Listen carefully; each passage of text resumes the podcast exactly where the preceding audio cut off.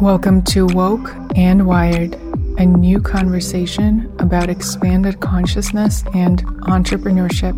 We are here to shift the paradigm of business and marketing and social media in this digital age of infinite possibility and bridge our inner technology, our intuition, with outer technology through rituals, personal development tools, conscious business practices, spiritual tools, and the magical tool of social media.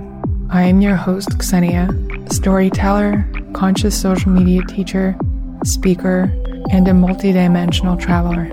Welcome to the new paradigm.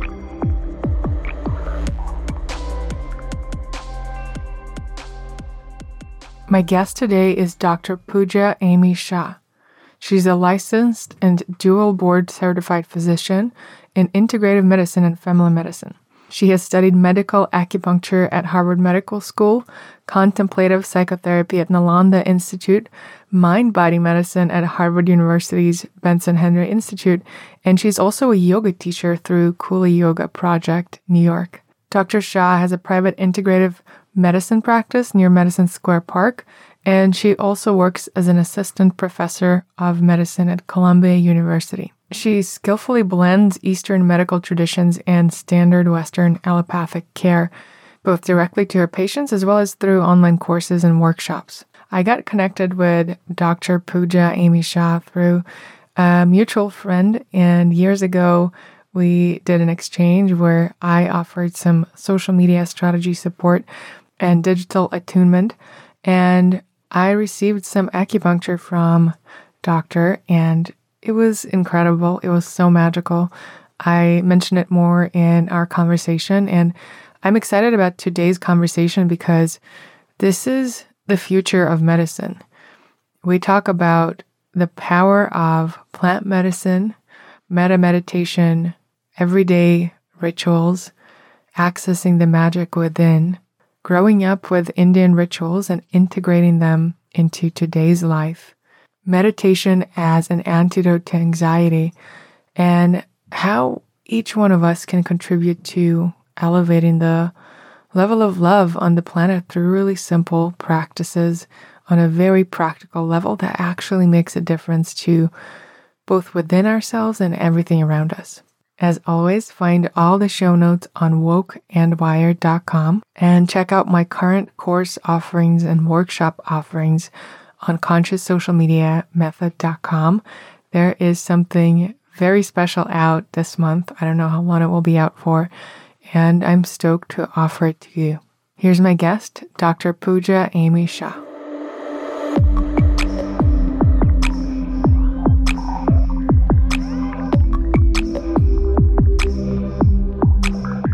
All right, Pooja, welcome to Woke and Wired. I am so excited to have you on to talk all things healing, wellness, and science because you come from such a unique background of having a lot of both Western, Eastern training and a lot of personal experiences in all their realms. So, welcome. Let's do this. Awesome. Thank you so much for having me, Ksenia.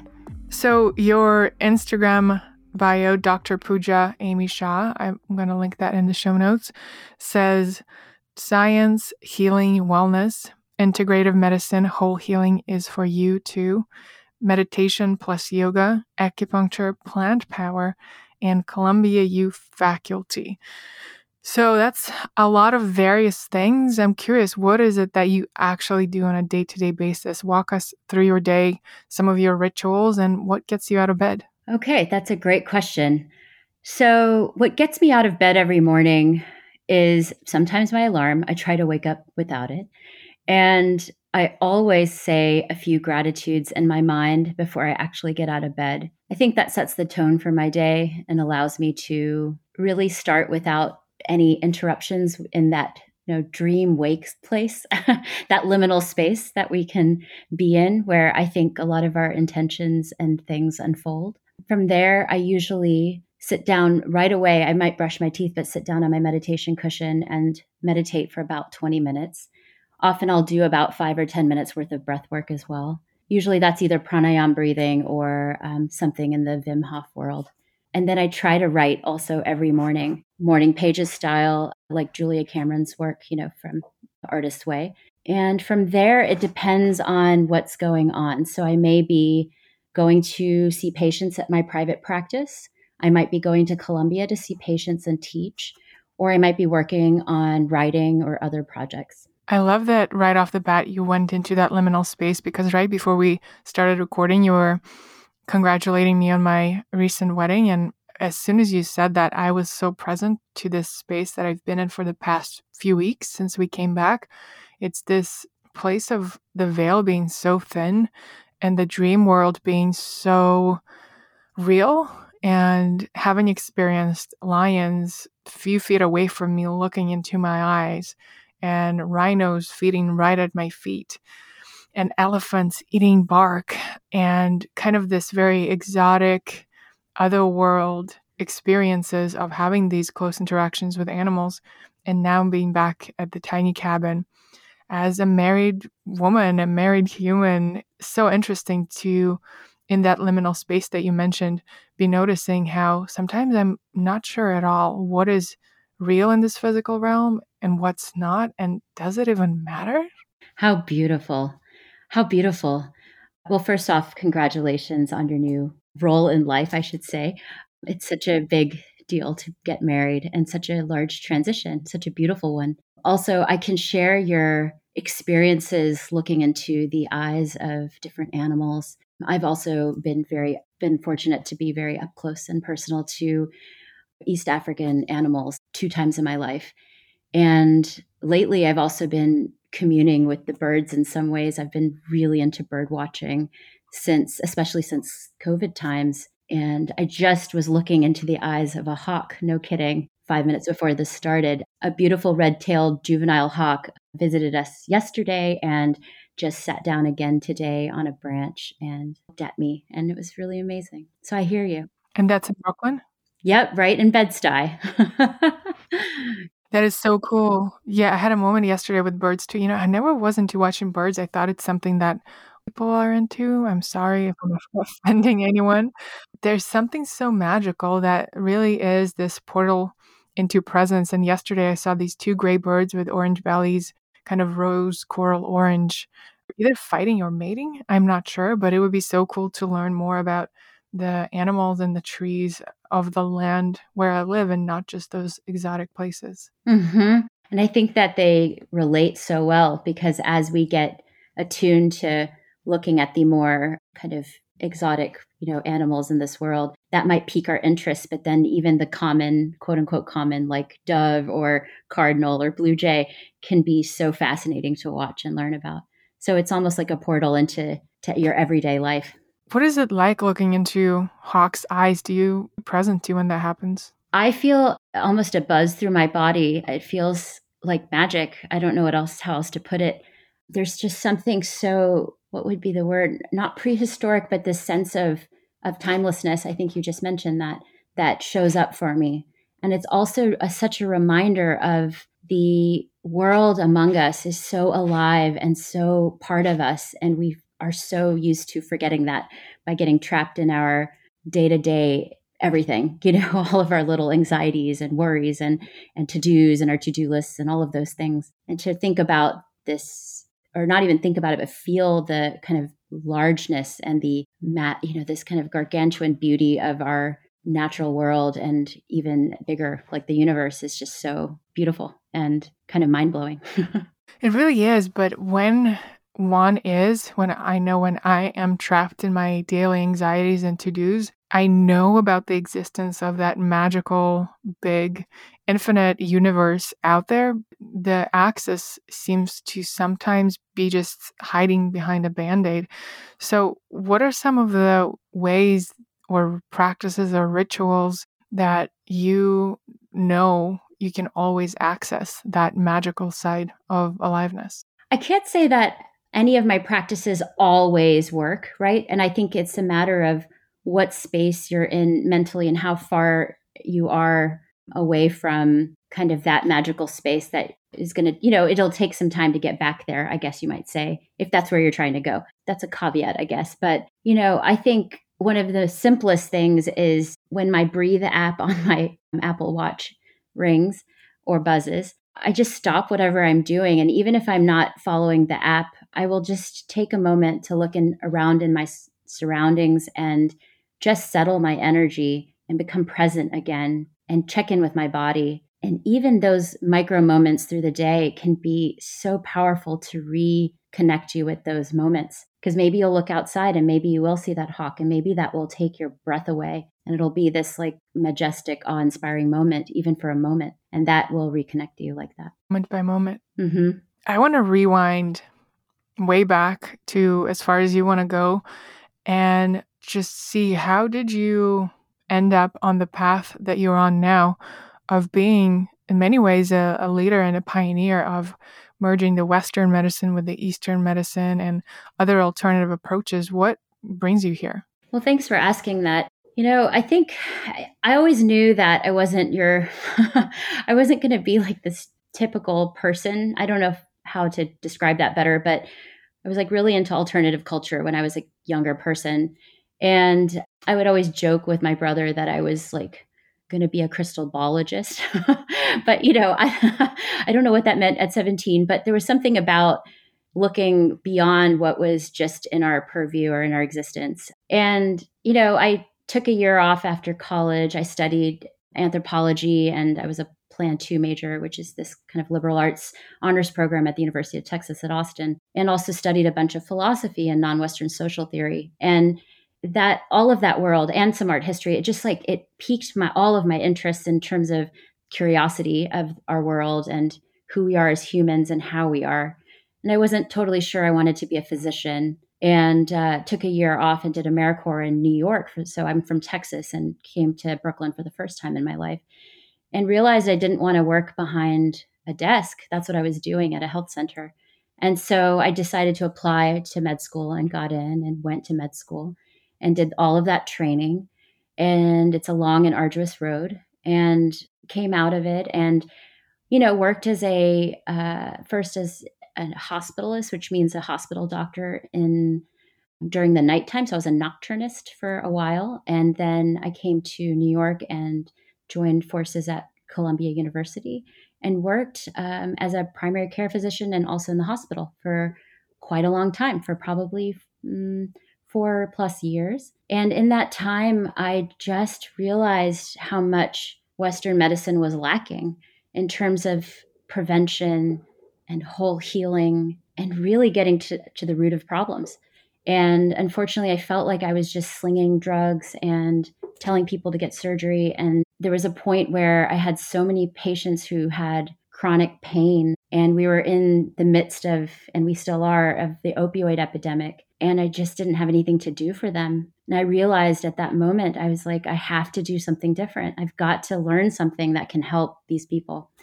And that's really what kicked it off. I was both burning out from the regular Western medicine that whole world of it's just really intense. We get so few minutes with our patients. We don't have time to really explore what's going on and how are you supposed to help anybody heal in that kind of environment. And so I really went through kind of all of the things I could possibly do to get more training and came upon acupuncture really because it was hands on. You could do it to a patient. And so you could affect change without having much buy in, if that makes sense. And so you could actually work with a patient even if they weren't totally ready to like make changes in their life.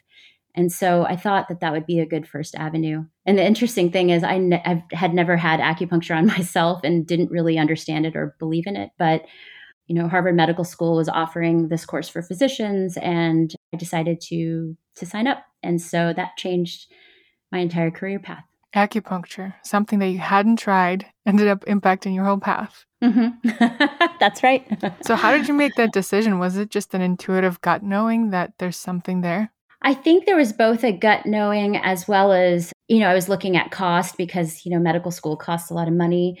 And I was also looking at time and also, again, what could I learn that was like a skill that would directly affect my patients in a short amount of time instead of trying to, you know, get a bunch of labs and talk to them about, you know, changing their life in some way.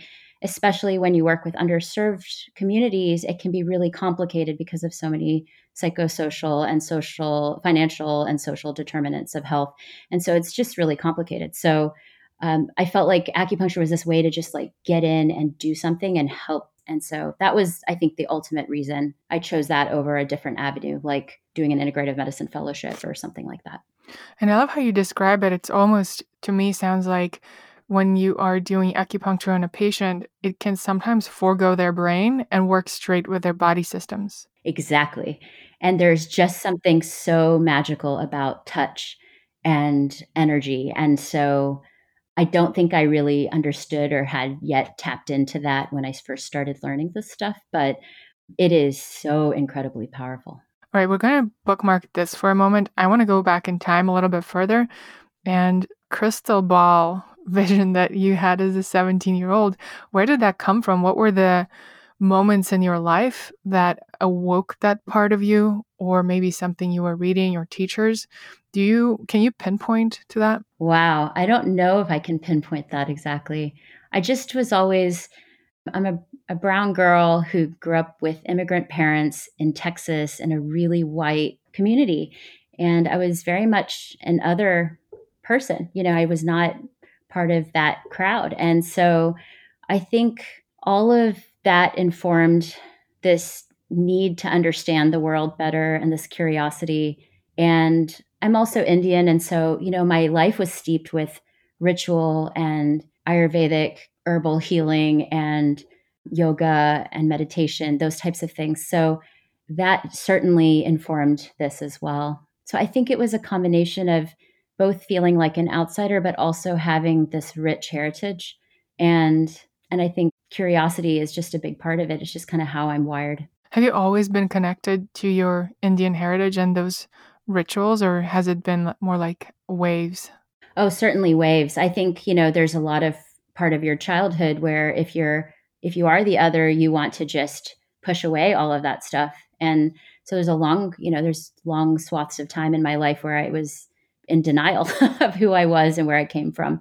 But I think those imprints and also i think kind of the intergenerational imprints are always there. I think as i got older and realized just how amazing indian culture is i started to want to learn more and started to make connections to my childhood of oh that's why that happened or that's why that's that way that type of thing. Are there any rituals that you still use consistently or turn to consistently that come from your indian family Definitely. Anytime I move homes or I start something new, like a new business or, you know, something smaller, I will use, um, we called him Ganpati, but most people call him Ganesh.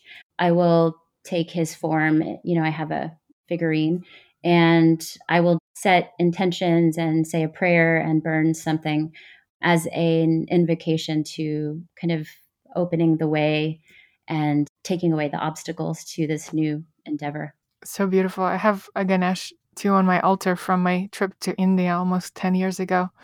It's one of stat those very few statues and ritual objects that I've just carried through life because it points to so much in my life and a defining trip for sure and the lineage that I've studied with. Yeah, thank you for sharing that ritual. That's beautiful. What's the most recent thing that you used it for? So I think that might be, we had a lot of problems with floods in our houses these last year and a half or so um, and had to move from one apartment to another to another. And I've used it with that. Oh, but most recently, because of COVID, I had to close um, this really amazing healing space that I helped open called Mindstream and uh, move offices uh, yet again. And so I think in November of 2020 is when I last did that ritual. Mm. Do you know what the next thing might be coming up that you're holding space for that you might use the ritual for? Oh, that's beautiful.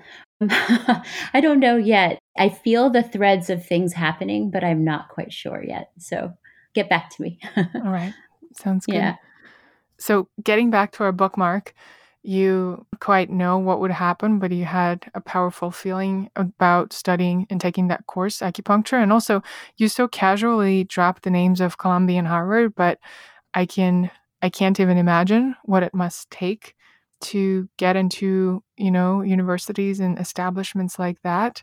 Is there anything you want to say about that? I think that it it is a it's been a long trek, and uh, I think that it's really fun to be part of um, institutions that have a big name not only because it lends you credence, but also because you have access to really amazing resources, especially libraries. Those are my favorite. and also really amazing minds, I should say. But I should also say that. So um, my residents and students and co-faculty are all, you know, incredible people, and it's just so fun to work in that type of environment. So what happened when you took that course? So at first, I was there and just tried to soak everything else in and tried to check out my by check out I mean like put aside my skeptic mind because I just was having a hard time with my you know, open but Western trained brain to really understand what was going on with this stuff. And honestly, I didn't really believe it for a while, for a long while, until I um, finished that course and then took advanced courses and then also as a TA for the Harvard program. And at, in that process is when I started to realize that this is just an incredibly powerful tool and something that I will be utilizing and studying for the rest of my life. What were you noticing that made you believe that? I was seeing patients get better. I was seeing patients say, What did you do? I haven't felt like this in ever or in a really long time. I would have patients who have, you know, a, chronic pain in a certain part of their body and it and it felt just completely different. And and that's how I know it's working. I give you a study, right? And that's that's what the Western world wants is like studies and scientific inquiry in this very specific way in that double blinded placebo controlled trial. And unfortunately, it's really hard to study acupuncture like that. Although there are some papers coming out that are really often by my teachers, actually. I think this is called either anecdotal or empirical evidence. Mm-hmm. But I have done acupuncture with you, and it's magical. It's not just the acupuncture, but also the space that you hold for your patients and the physical space you create, the energetic space you create. It is totally magical. So even though this doesn't add to, you know, formal placebo double blind, I can definitely confirm that that's just how it is. And thank you for doing what you do and, you know, for being this ambassador in both worlds, in the alternative world, world in the Western one, to perhaps open minds that otherwise wouldn't be open, just like you did with your own. Thank you. I really appreciate that. So, how does that work? Having your feet in both worlds and being part of big institutions that might be more closed minded or hard to flexible and in the flow of what's actually happening in the world. That's just my assumptions. It might not even be true and also part of very alternative and mystical worlds and, and circles. What is your experience with combining the two, both in the back end of how you show up in the world and, and do business, but also how you show up when you are with your co faculty and students and patients? Oh, such a nice question and complicated one.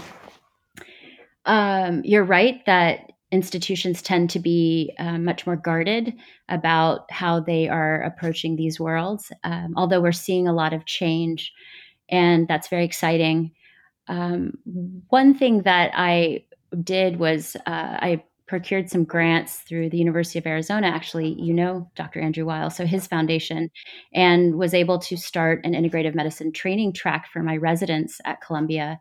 And so that's still going, and I'm still director of integrative medicine there. And that is very exciting because that was the first time to really bridge these worlds, right? Where I was and doing all the stuff kind of on my own time and um, in my personal life, and um, being able to bring it to Columbia, where there was really um, not a lot of support around this stuff. And my program, you know, my program director and um, chair are really supportive, and that's very exciting.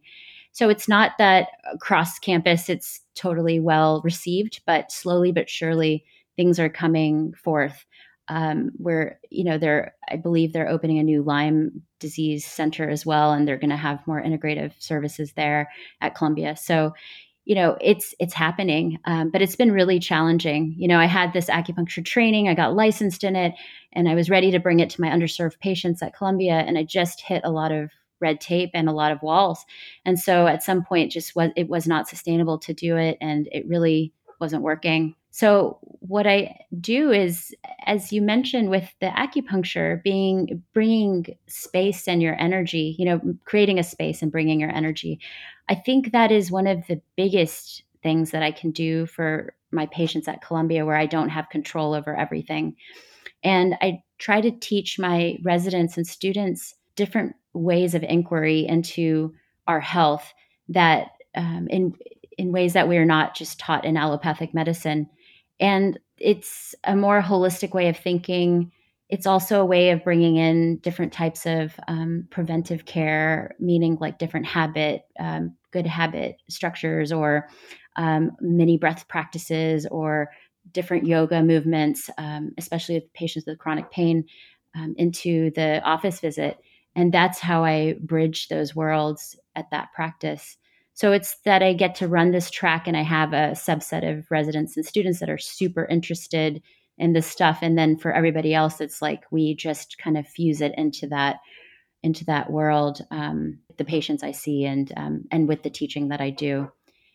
And then on the other side of it, you know, in my private practice, I'm able to do whatever I want, which is so much fun because I can just show up and give the patient what they need or what I feel like they need and they will tell me what they need and then we, you know, co-create. But it is such a magical thing to be able to do whatever needs to be done in order to help a patient heal. It's really cool. It is really cool. Yeah, I remember the crystals in your office. crystals and the essential oils and all the things. So in your bio you also mentioned plant power. What does that mean to you and what role has that played in healing? Oh, so great. So I am a lover of plants from gardening to working with herbal medicine to eating them. and I just think that plant siblings in this world are as powerful, and I would say our fungus siblings um, are as powerful as the living, quote, living and breathing, you know, animate objects. Like I think animals and humans was what I mean. But I love plants and I think they are super powerful. They're super healing and we can work with them in so many ways. And so instead of being particular about what I meant, you know, that bio statement, plant power, I figured it kind of captures all of that. Yeah, I've always been seeing you planting things and like moving seedlings and moving plants. I always associate that with you because you're always posting it and it's just such a an authentic part of you. So all of that, I'm so curious about the business side of it because in today's world it's not I don't want to say it's not enough, but in today's world, there are so many invitations to have a personal brand, and having your own practice is like being an entrepreneur, running your own business. So, how does everything that you have been learning about healing and ritual, how does that play into your business decisions, whether that's running your own practice or, or being part of another healing space or startup or consulting or however else that shows up in your experience? It's a beautiful question and a hard one, I think, because I don't know if I've ever really thought about it so specifically. Definitely think that my daily ritual practices, right? So, especially the meditations and breath work and writing and also working with plants these all tie back to very beginning of our conversation where we get to touch upon this the, the greater sense of the world and i think that very much informs how i do business and how i come up with my ideas and what i choose to pursue i always i want it to feel right it always needs to feel right and the few times i haven't trusted my gut and done something differently it, it hasn't worked out so well and that's been really informative and then i often don't have plans so much and I just let things unfold. But I think that's kind of the magic of our life. You know, if we plan everything, we're going to miss potentially something even more exciting. So I, of course, have to have some plans, but I try to keep it loose so that I don't get too tied to an outcome and then I can let things more just naturally unfold. If we plan, we might miss something more exciting. I'm writing that down. I say my own manifestations or prayers. I'm always holding the space for what I'm envisioning or something better. And this seems like a version of it that even more within trusting the unknown and this daily surrender, which I know for some people is really scary. So, how do you swim those waters of the unknown and trust that the path will unfold? I think some of it is, it's kind of like, I feel like, you know, if you think about when you hold your body too tightly and how it starts to ache, it's kind of like that. It's like when we start to hold or when we when we start seeing ourselves holding on to something too tightly, it starts to feel like you can't move within it. And it's that feeling that I don't like at all. I'm kind of averse to it. And so I choose actively not to feel that way. And I think that translates directly to trusting. Although it's still hard. It's not that it's just like comes naturally and it's super easy, but I think it's a daily practice to to surrender as you said I love that word and to and to continue to trust over and over.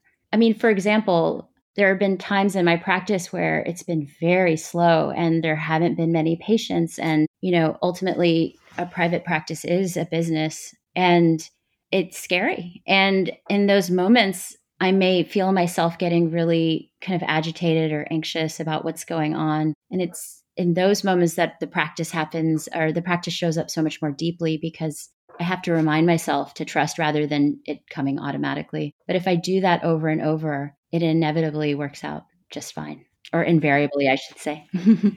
I know those moments, and then you look back and you think, did I just really waste all of my life force energy onto worrying about this? when deep inside, I knew it was going to work out exactly how it's meant to work out.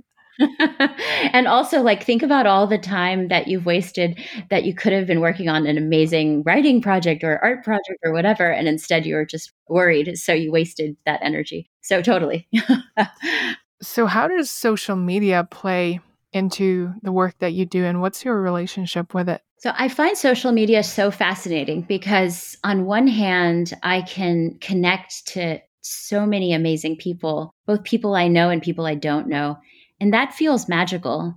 For example, I found out about a watercolor and painting store in San Francisco called Case for Making that I started taking classes with. And then I met or someone in that class said, Oh, I have this extra paint. Does anyone want a little pan of this color? And I told her, Oh, I would love a pan of that. And so just yesterday, I opened my mailbox and here is this little pan of green, beautiful emerald green paint. And it happens that this person lives like not very far from me. So she's technically almost a neighbor. It, that's the magic of social media. It's like, how did that happen? It felt like kind of out of this world, you know? It was like having a pen pal that I don't even know that I met through a class that I learned from social media and we were sharing something on, you know, we were sharing pictures on social media tagging this this group. It was all very very interesting and kind of interconnected in that grander way. I love that so much. I think those miraculous connections are always there and it's like when you're watching a movie and there's all these plot lines crossing. I love those kinds of movies. You know that as a viewer you're seeing them but if you were in the movie you wouldn't necessarily know. It's kind of like that. That's always happening but social media gives us access to actually shining the light on it and being present to those miracles. Yeah absolutely. And i think it's also really fun to be able to share your day-to-day life if you you know look at my social media account it's not curated in any particular way except that i sometimes drop blog, um, you know, writings, and will put those down. But most of it, I'd say, the majority of my Instagram is is just my life, and I love to share that with people and both my friends and those that I don't know, and and then connect over that. I've gotten so many interesting. I've had so many interesting conversations with people, even if they're brief, regarding broccoli sprouts or matcha tea, which I know we both love, or you know, meditation and all sorts of things. And so it's really fun that way. Meditation. How did you get into meditation? Was that something that you practice with your family, or, or when did you really connect to that? I think that I'd read some books in college during these studies in philosophy and non Western social theory and that sort of thing. And I started meditating then, but I didn't realize that I was doing it. I didn't have a teacher and I didn't really follow with any group. And so I didn't realize that like sitting down and just letting your mind wander is not really meditation. and I think I did that for a really long time, like through my first many years at Columbia, even. After I studied acupuncture and did all of those advanced trainings and stuff, I decided to study contemplative psychotherapy, which is the marriage of Western psychotherapy with Buddhist philosophy, mind philosophy, basically, and and Buddhist meditation. And so I took that course. It was a two year course at Nalanda Institute here in New York. And that changed and shifted kind of everything in the way that I practiced and what I understood about meditation. And I just was able to dive really deep and deepen my personal practice. And I still uh, work with a mentor every month who is of a Buddhist lineage. And I read books, tons and tons of books, and just keep practicing. And so that did not really come from my childhood, but it was something that piqued my curiosity very early on. And I knew that I struggled with so much anxiety and depression as a youngster. And it was just, I knew that it could be an antidote, or at least one of the antidotes to this way that I was feeling so often. And I was finally able to properly learn how to do it. And it truly was very useful for me. What is it about specifically Buddhist meditation uh, that speaks to you? And can you also define it? How is it different from other types of meditation? So, I mean, so meditation comes from the East and it's part of Hindu philosophy as well as Buddhism. And Buddhism is a stem, you know, stemmed from Hinduism. And, you know, the Buddha did find enlightenment through this, you know, we, it's probably too much to get into, but you can read about that. But what I love so much about Buddhist meditation in particular is that it doesn't just talk about mindfulness or meditation for the sake of meditation, but it's really marrying also wisdom and how to live your life in a way that is going to be deeply kind and compassionate and maybe even you know with the intention of freeing everyone on the planet from suffering. And i think that that part of it the idea of wanting the freedom of not just myself but everyone else is what really attracted me to it. And it helped me to feel almost like i had it gave me a reason for living if that makes any sense. Really provided a a direction for me. Wow, that is uh, really powerful. I wonder how does it show up in your daily life? Because it's one thing to understand those deep, profound concepts on a conceptual and theoretical level. How does that come into your daily life when you're interacting with people and riding the subway and wearing a mask and all the things? yeah, it's I mean it's a great question. I it comes up with everything. It's a way that I choose to live my life where I'm really thinking about not just myself, but also the other. And I want what's best for not just myself, for, for but for both of us or for all of us. And so, you know, there's a practice called metta, which is loving kindness. And some days I will just give, you know, not out loud, but in my mind, metta to different people on the train or while walking especially if I see someone in a bad place, you can just see it on their face. Or if I'm in a bad place, and then I will be able to give loving kindness to others. I think it informs everything I do. It informs my practice with my patients, how I teach, how I am with my loved ones and my friends and my partner and my dog and just everybody.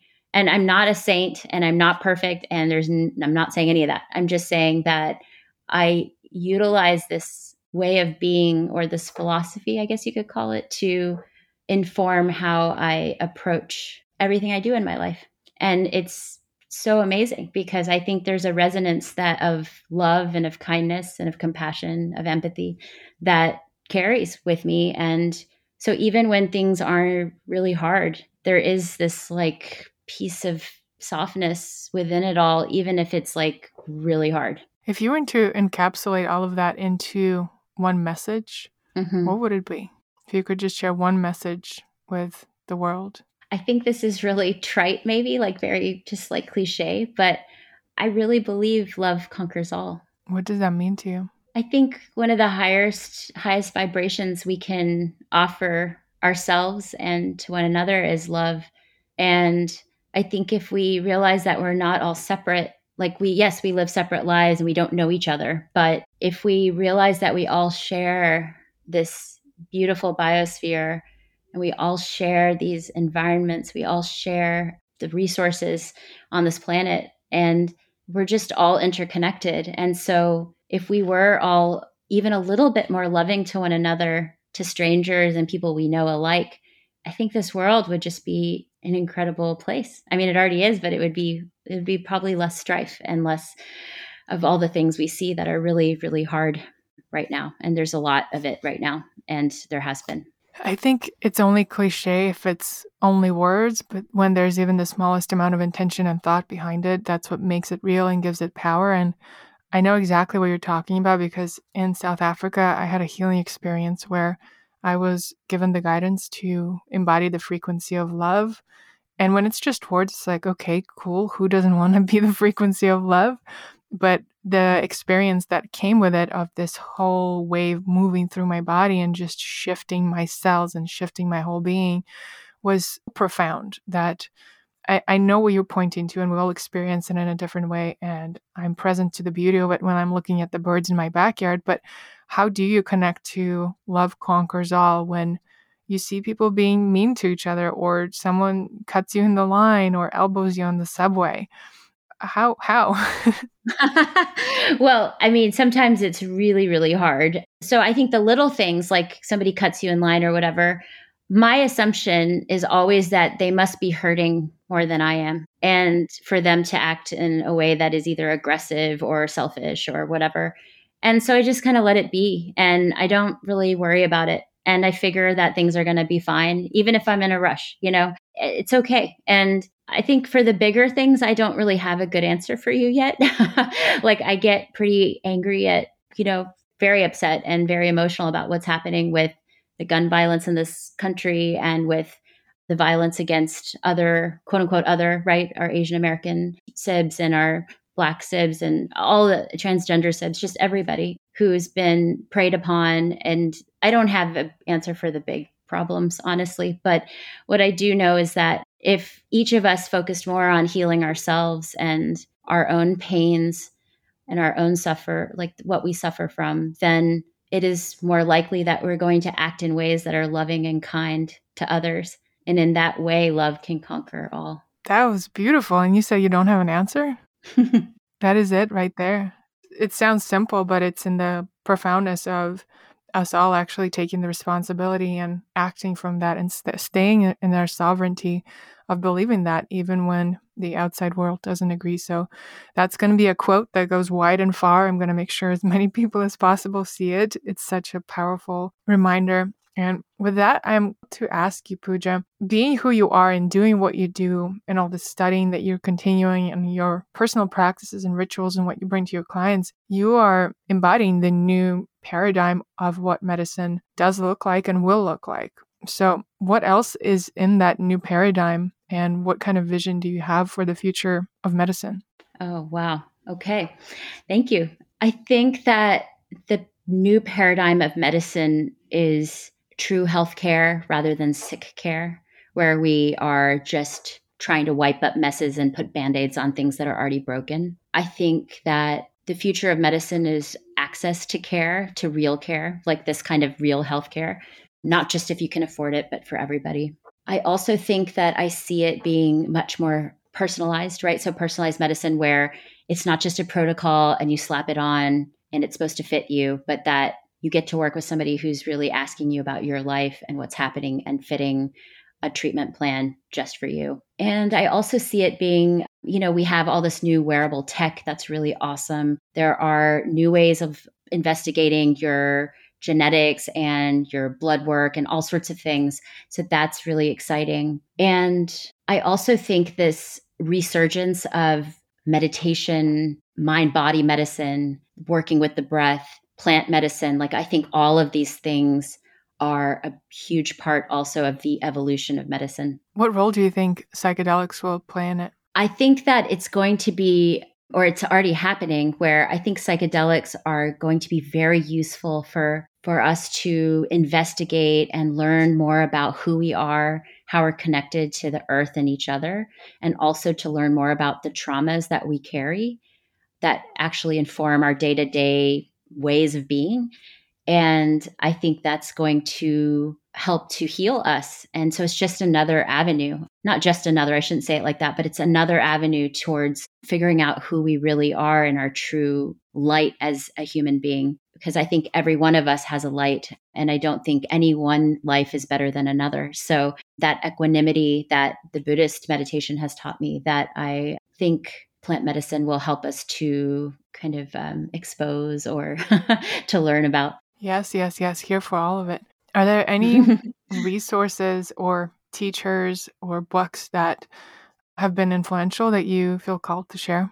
Yeah, um, I just finished, or not that long, I've been revisiting it, but a book called Breath by James Nestor. I really like that because it's this, it's an investigation not by a scientist, but by a journalist into breath and how just vitally important it is and how it can inform everything we do. I also recently just picked up again Kristin Neff's book, Self Compassion. I think I've been doing a lot of healing these last few months. I think winter and COVID stuff and, and just a lot of changes in my life have brought up some old wounds and I've been reworking with those. And there's nothing like self compassion to help you to work with yourself and what's going on in a more gentle and kind way, you know, which will create an avenue for even better healing. So I think those books. Oh, and I would mention also How to Do Nothing by Jenny Odell that book I read, I think, early on in the pandemic, and she talks a lot about bird watching and crows, especially eating peanuts and how she had trained them in some ways. I don't know why that comes to mind. Also, probably because we we started this conversation with animals, so perhaps I'll end it with animals too. Amazing. Is there anything else that I didn't ask you about that you would like to share? Oh, sure. Recently joined Clubhouse, and I'm offering a free 30 minute meditation every week on Mondays. And it's since it's free and it's so easy to drop in on Clubhouse, that might be a fun thing to try and to a place to we can get to know each other better. I'll do usually I lead about 20 or 22 minutes of of a guided meditation and then we have a little conversation afterwards and I'll often mention a bit about the neuroscience behind it and that sort of because I think it's fun to know how these things work in our brain so that it might, you know, it might resonate even more and might incline you to practice. What time on Mondays? Eastern, 12:30 to 1. And what is your nickname on there? Oh, it's just Dr. Pooja Amy Shah. The same as my Instagram. Yeah. Perfect. Cool. How are you liking Clubhouse? It's very mixed feelings around the world. I I feel that it's mixed too. I feel like I could lose many many hours on it. And so I think for these types of things where it's, you know, there's there's a spot of time that somebody's offering something where you get to interact and either talk or listen or follow, I think it can be very useful. I think some of the rooms that are just on and on and on, like those maybe aren't so helpful. So I'm mixed.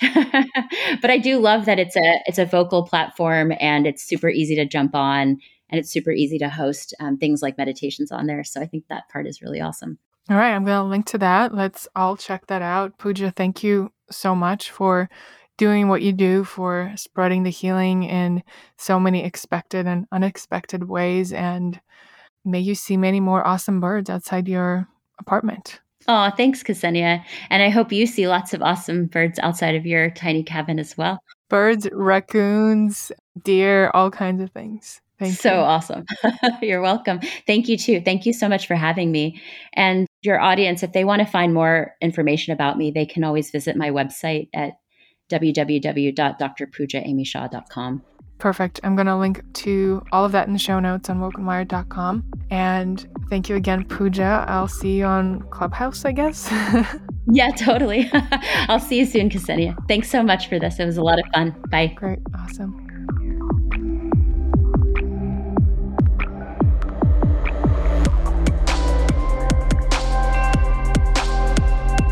If you enjoyed the show, please leave a rating and a review on iTunes and share it with a friend who you think could benefit from the message.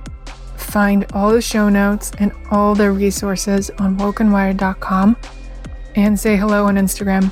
Find me at woke and wired.